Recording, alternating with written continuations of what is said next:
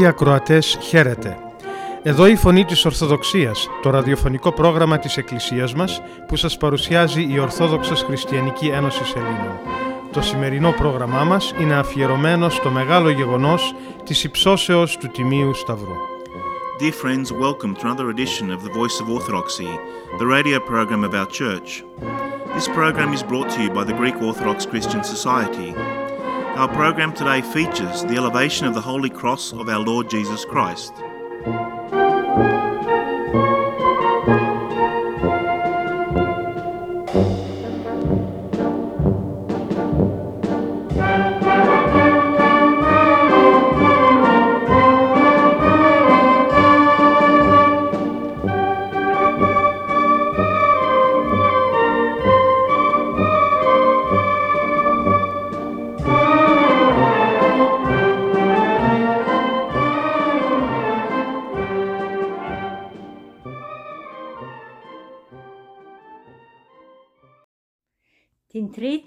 Κυριακή των Ιστιών της Σταυροπροσκυνήσεως γιορτάζει η Ορθοδοξία μας την προσκύνηση του Τιμίου και Ζωπιού Σταυρού και είναι πολύ ενδιαφέρον να γνωρίζουμε γιατί η Εκκλησία στη μέση της Αγίας Τεσσαρακοστής υψώνει μπροστά μας το Ζωπιό Σταυρό.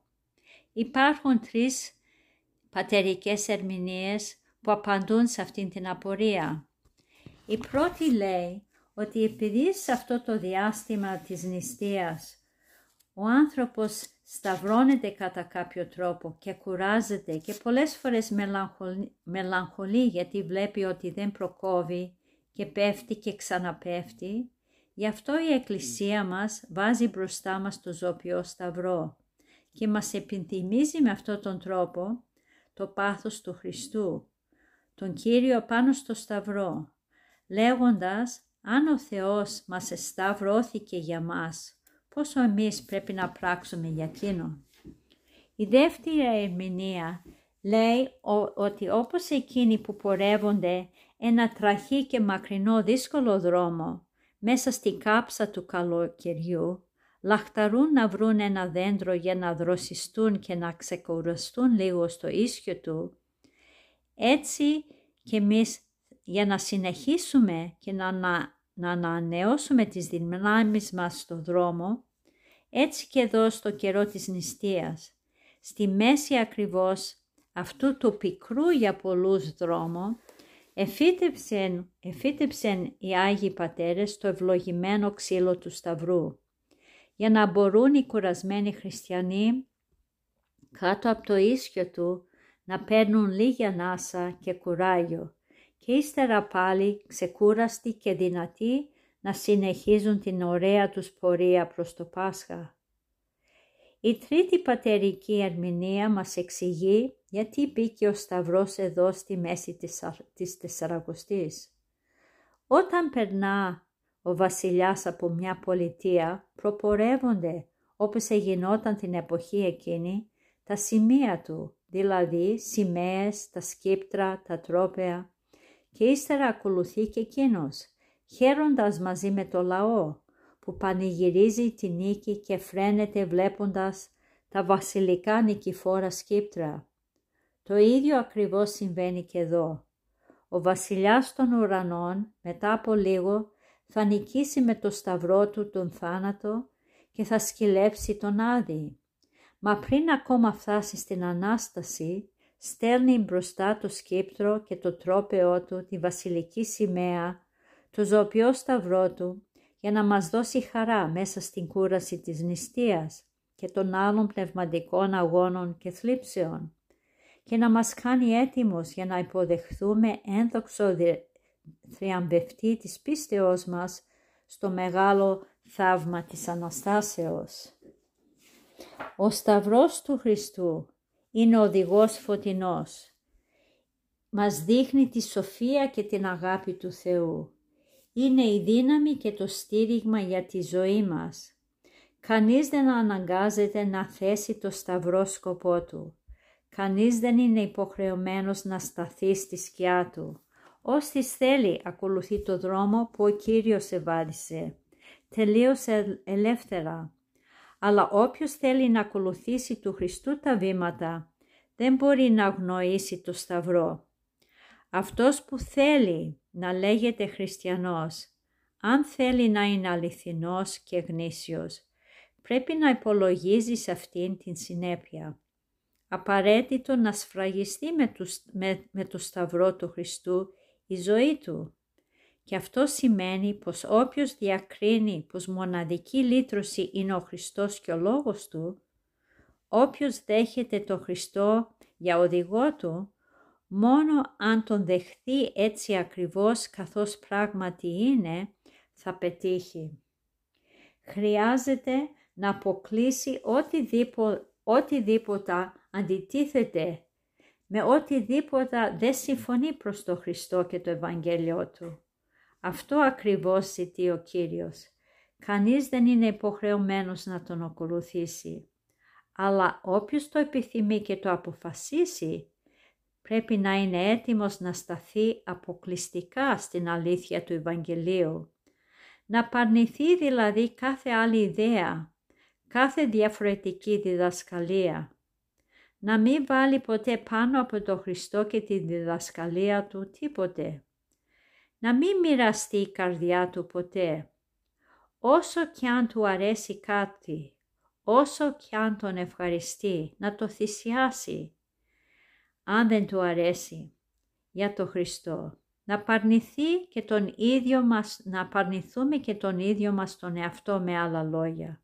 Τις αδυναμίες μας, τα συμφέροντά μας, τις απολαύσεις μας, τις ικανοποίησεις και τις επιθυμίες μας, και να τα παραμερίζουμε για να μην παραβαίνουμε του Θεού το θέλημα.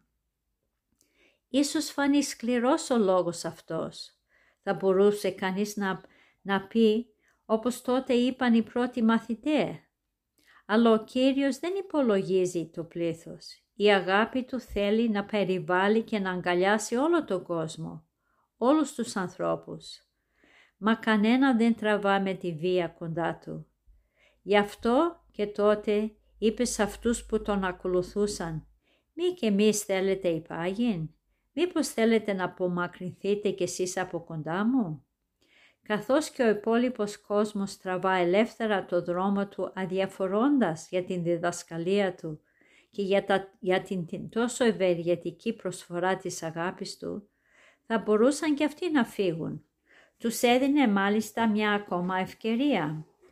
Μένοντας όμως κοντά του αβίαστα και ανεπερίαστα, θα έπρεπε να υποταχθούν σε εκείνον και να έκαναν ό,τι τους έλεγε. Και δεν μετανόησαν όσοι τον ακολούθησαν. Μπορεί να ταλαιπωρήθηκαν, αλλά σε αυτήν την ταλαιπωρία βρήκαν τις ψυχής τους την γαλήνη και την ανάπαυση. Μπορεί να στερήθηκαν πολλά, που οι άλλοι γύρω τους απολαμβάνανε και αυτή η στέρηση τους γέμισε με χαρά την καρδιά τους. Έχαναν απολαύσεις του κόσμου υλικές και κέρδιζαν ανίποτη, ανίποτη ικανοποίηση. Απαρνήθηκαν κάθε τι που ήταν ξένο στο θέλημά του και βρήκαν ένα νέο κόσμο, μια καινούρια ζωή μια ικανοποίηση που άγγιζε βαθιά την ψυχή τους, βρήκαν την ευτυχία. Ο Χριστός του Χριστού, ποτισμένος με αίμα θεϊκό, σύμβολο της θυσίας, σύμβολο της απαρνήσεως της αμαρτίας. Καθένας που ελκύεται και θέλγεται από Αυτόν δεν έχει ανάγκη να του το πούνε. Νιώθει χρέος να σηκώσει και αυτό το δικό του σταυρό θέλει να θυσιάσει και αυτός ό,τι είναι άχρηστο και ανώφελο για τον ίδιο και για τους άλλους. Νιώθει πως κάθε τι αντίθετα στο Χριστό είναι λάθος. Αλλά δυστυχώς πολλές φορές συμβαίνει το αντίθετο. Η τραγικότητα στη ζωή του ανθρώπου είναι ότι ενώ αναγνωρίζει ότι αυτά που τον βλάπτουνε δεν του κάνουν καλό, εν τούτης παραμένει γιατί δεν έχει την δύναμη και το σθένος να, να τα αποθήσει. Αν, αντίθετα αποθεί το Θεό. Δεν τον θέλει σύντροφό του, Αντί να παρνηθεί ότι τον ζημιώνει και τον κάνει δυστυχισμένο, αρνιέται τη μοναδική του λύτρωση. Αρνιέται το καλό αντί να αποθήσει την αμαρτία. Αρνιέ, αρνιέται και αποκρούει το Θεό που θυσιάστηκε γι' Αυτόν για να μην στερηθεί πράγματα και πρόσωπα και ευχαριστήσεις που ξέρει πως θα έχουν οδυνηρές συνέπειες. Δεν έχει ο, ο Θεός τίποτα να κερδίσει από τη δικιά μας υπακοή στο θέλημά Του. Εμείς κερδίζουμε ή χάνουμε από τη στάση μας απέναντι στη διδασκαλία Του. Πόσο θα ήταν ευ, ευτυχέστερος καθένας μας αν πειθαρχούσε στις εντολές του Θεού, αν ανταποκρινόταν στην αγάπη του Σταυρωμένου Χριστού. Πόσο διαφορετικός θα ήταν ο κόσμος μας τότε, γιατί η δική μας ικανοποίηση θα κτηνοβολούσε ευεργετικά στο περιβάλλον μας. Ο δικός μας αγώνας θα ζήμωνε όλο το φύραμα της κοινωνίας. Το δικό μας παράδειγμα θα γινόταν κίνητρο να φιλοτιμηθούν και άλλοι.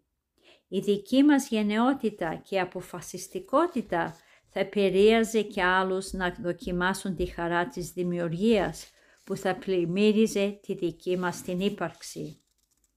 Σύμβολος θυσίας είναι ο Σταυρός του Χριστού. Μη μας φοβίζει αυτό.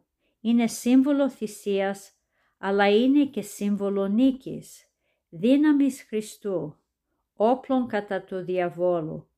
Όσοι τον αγκαλιάζουν σώζονται και σώζουν. Μας περιμένει πάνω στο σταυρό του ο Κύριος με απλωμένα τα χέρια του. Η θεϊκή του αγκάλι μας χωράει όλους. Ας προχωρήσουμε. Κρυμμένος πίσω από το σταυρό μας αναμένει ο αν... της Αναστάσεως ο θρίαμβος. Αμήν. Ότε κατήλθες προς τον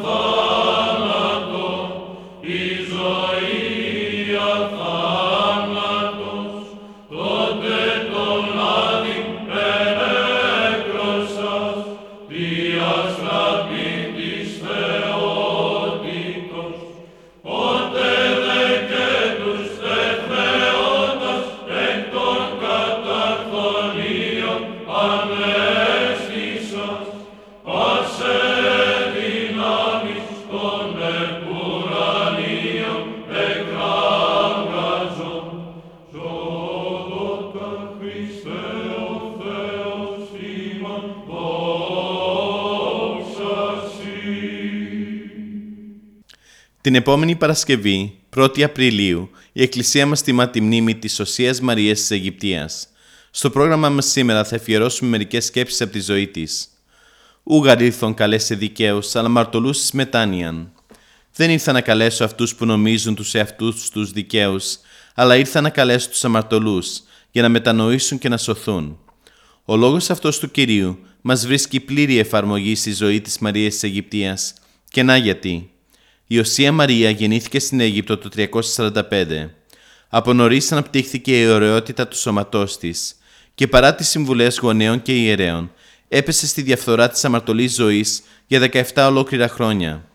Όμω ο πολυέσπραχνο κύριος όχι μόνο την ανέχθηκε όλα αυτά τα χρόνια της ασωτεία της, αλλά ενήργησε και το σχέδιο της σωτηρίας της. Οδήγησε τα βήματά της στους Αγίους Τόπους. Η Μαρία προσπάθησε να μπει στην εκκλησία, να προσκυνήσει τον Τίμιο Σταυρό. Μάταια όμως. Είχε καρφωθεί στην είσοδο και δεν μπορούσε να κάνει βήμα μπροστά. Η αλλαγή στα βάθη της ψυχής της ήδη είχε αρχίσει. Παρακάλεσε την Παναγία να της επιστρέψει να μπει να προσκυνήσει και η ζωή της από εκεί και μπρος θα ήταν σύμφωνα με το θέλημα του Ιού της. Έτσι και έγινε. Η Μαρία με πόνο ψυχής και δάκρυα στα μάτια μπήκε και προσκυνήσε τον Τίμιο Σταυρό. Έπειτα με θεία νεύση πήγε στην έρημο του Ιορδάνη, όπου εξομολογήθηκε, κοινώνησε το σώμα του Κυρίου και ασκήτεψε εκεί 50 ολόκληρα χρόνια, με αυστηρή νηστεία και προσευχή. Έκαψε έτσι το αμαρτωλό παρελθόν της και συγχρόνως έγινε μεγάλο παράδειγμα μετανοίας.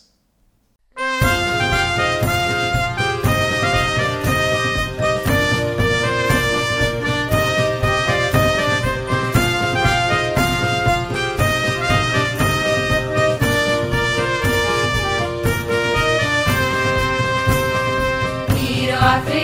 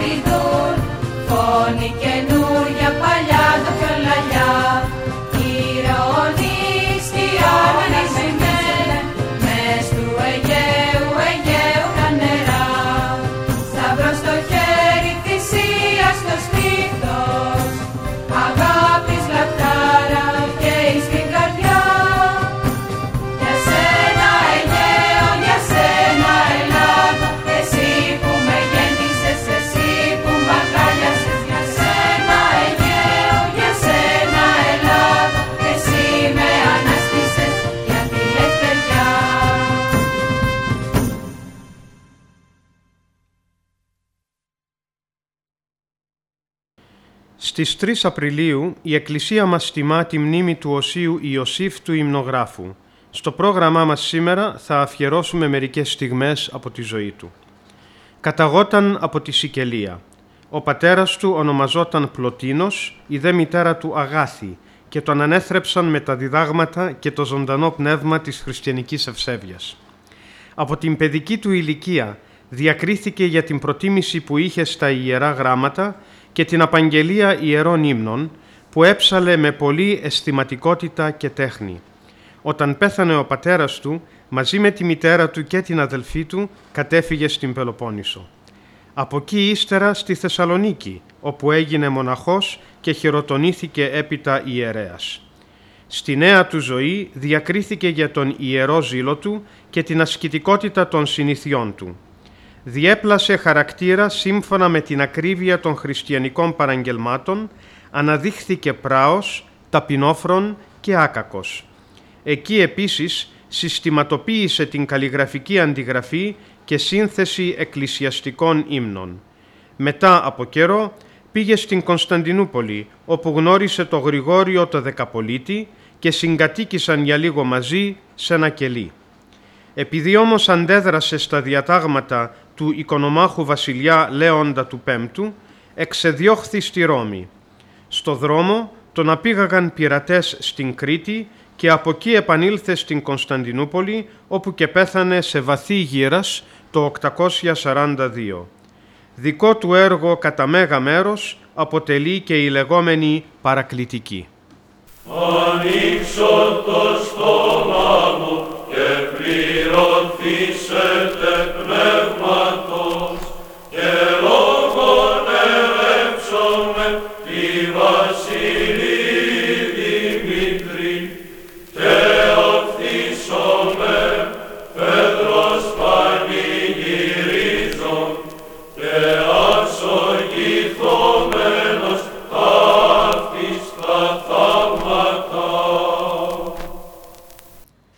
από τον βίον των Αγίων μας. Το Σάββατο 5 Απριλίου η Εκκλησία μας τιμά τη μνήμη των Αγίων Θεοδόρας και Δίδυμου. Στο πρόγραμμά μας σήμερα θα αφιερώσουμε μερικές σκέψεις από τη ζωή τους. Πήραν και οι δυο το μαρτυρικό Στεφάνι κατά τον πιο άγριο διωγμό της Εκκλησίας επί Διοκλητιανού. Στην Αλεξάνδρεια λοιπόν συνελήφθηκε η Θοδόρα από τον έπαρχο Ευστράτιο. Επειδή ομολόγησε θαραλέα την πίστη της στο Χριστό, την έδιραν και τη φυλάκισαν. Αυτό επαναλήφθηκε και μετά μερικές ημέρες, αλλά μάταια. Η χριστιανή Παρθένος έμεινε ακλόνητη στην ομολογία της και απέλπισε έτσι το ομό πείσμα του επάρχου. Τότε αυτός για να εκδικηθεί τη σεμνή Παρθένο, την έκλεισε σε πορνείο για να σπληρωθεί το σώμα της. Μόλις πληροφορήθηκε αυτό, ένας επίσημος της Αλεξάνδρειας, ο Δίδυμος, αποφάσισε να ρηψοκινδυνεύσει για να απαλλάξει τη Θεοδόρα από το ενδεχόμενο έσχος.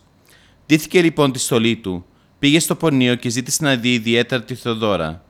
Εποφελούμενος στο σκοτάδι, έδισε τη Θεοδόρα με τη στολή του και έτσι διευκόλυνε τη φυγή της.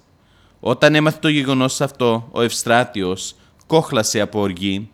Διέταξε λοιπόν να αποκεφαλίσουν το δίδυμο και κατόπιν το σώμα του το έριξαν στη φωτιά. Η Θεοδόρα όμως δεν θέλησε εγωιστικά τη σωτηρία της. Έτσι παρουσιάστηκε στον έπραχο και τον ήλεγξε αυστηρά για το φόνο του διδήμου. Θυμωμένος τότε αυτός, διέταξε να ρίξουν τη Θεοδόρα στις φλόγες.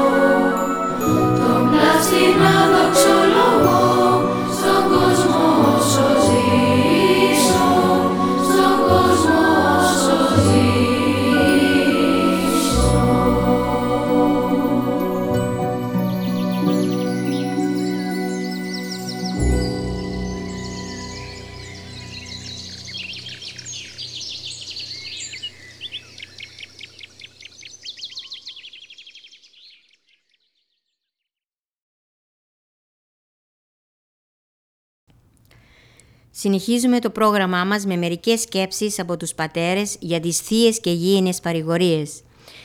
Εάν δεν προσκοληθείς στα γήινα πράγματα, θα μείνεις ελεύθερος και από τα δεσμά των θλίψεων. Ας μη σαγηνεύεται η καρδιά σου από τα υλικά για να μην γίνει εχμαλωτή τους. Μην αναζητάς ανάπαυση και παρηγορία στις αρχικές απολαύσεις, γιατί δεν θα αναπαυθείς ποτέ σε αυτές. Αναζήτησε τον Κύριο, τον πλάστη και ευεργέτη σου. Όλα τα επίγεια είναι πρόσχερα και απατηλά, μόνο ο Θεός και η αγάπη Του μένουν στον αιώνα. Σε ώρες μεγάλης θλίψεως και αφορήτου πόνου, η ψυχή επιζητώντας διέξοδο στρέφεται πολλές φορές με μανία αληθινή σε επίγειες παρηγορίες. Αναζητάς αυτές το αντίδοτο του πόνου.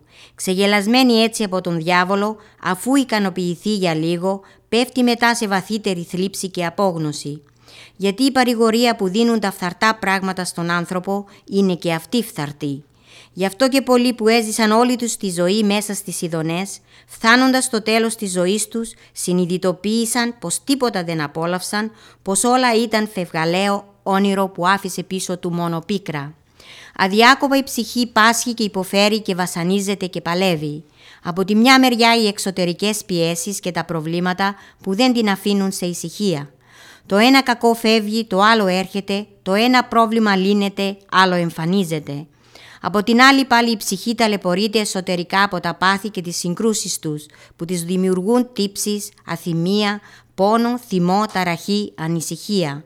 Πού λοιπόν θα μπορέσει να κουμπίσει λυτρωτικά η ψυχή με όλα αυτά, Ποιος θα της δώσει ειρήνη και ανάπαυση, ποιος έχει τη δυνατότητα να της εμπνεύσει ηρωισμό και καρτερία για τα εξωτερικά προβλήματα, αλλά και, και για την λύτρωση από τις εσωτερικές συγκρούσεις των παθών και της τύψης, ποιος, ξέρεις άλλο από τον Κύριο μας τον Ιησού; Γι' αυτό λοιπόν νύχτα και μέρα αναζήτα με πόνο και πόθο τον Κύριο. Αναζήτησέ τον μέχρι να τον βρεις και να τον αποκτήσεις. Πού θα τον αναζητήσεις όμως, ψάξες σε όλα τα σημεία της γης, ζήτησέ τον στα πέρατα του κόσμου, ζήτησέ τον στα πλούτη, στη δόξα, στο σωματικό κάλος, στις απολαύσεις και τις ειδονές. Πουθενά δεν θα τον βρεις, γιατί εκείνος σε κρατά ολόκληρο μέσα στα χέρια του και εσύ δεν το γνωρίζεις. Βρίσκεται όλος μέσα σου και αυτό ούτε το νιώθεις. Η βασιλεία του ουρανού μέσα σου είναι, μην την ψάχνεις σε άλλους τόπους.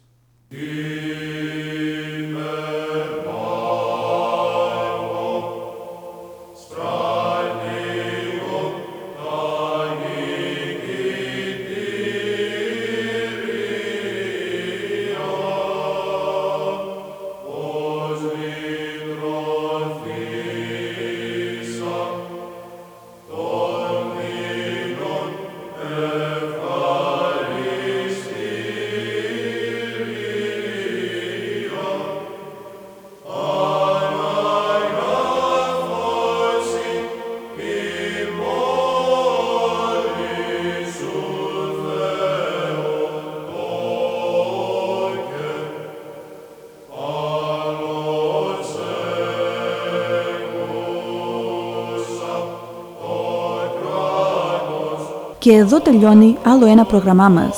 Θα είμαστε πάλι μαζί σας την επόμενη εβδομάδα. Αγαπητοί μας ακροατές, ο Θεός μαζί σας. Χαίρετε. And here we end another of our programs. We will be with you again next week. May the Lord be with you always.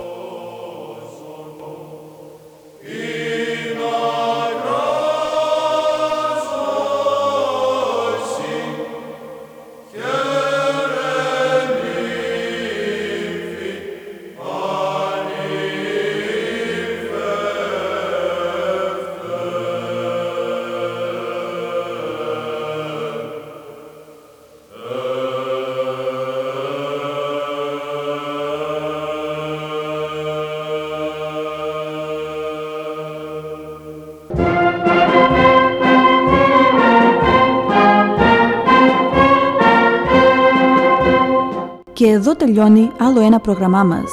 Θα είμαστε πάλι μαζί σας την επόμενη εβδομάδα. Αγαπητοί μας ακροατές, ο Θεός μαζί σας. Χαίρετε. And here we end another of our programs. We will be with you again next week. May the Lord be with you always.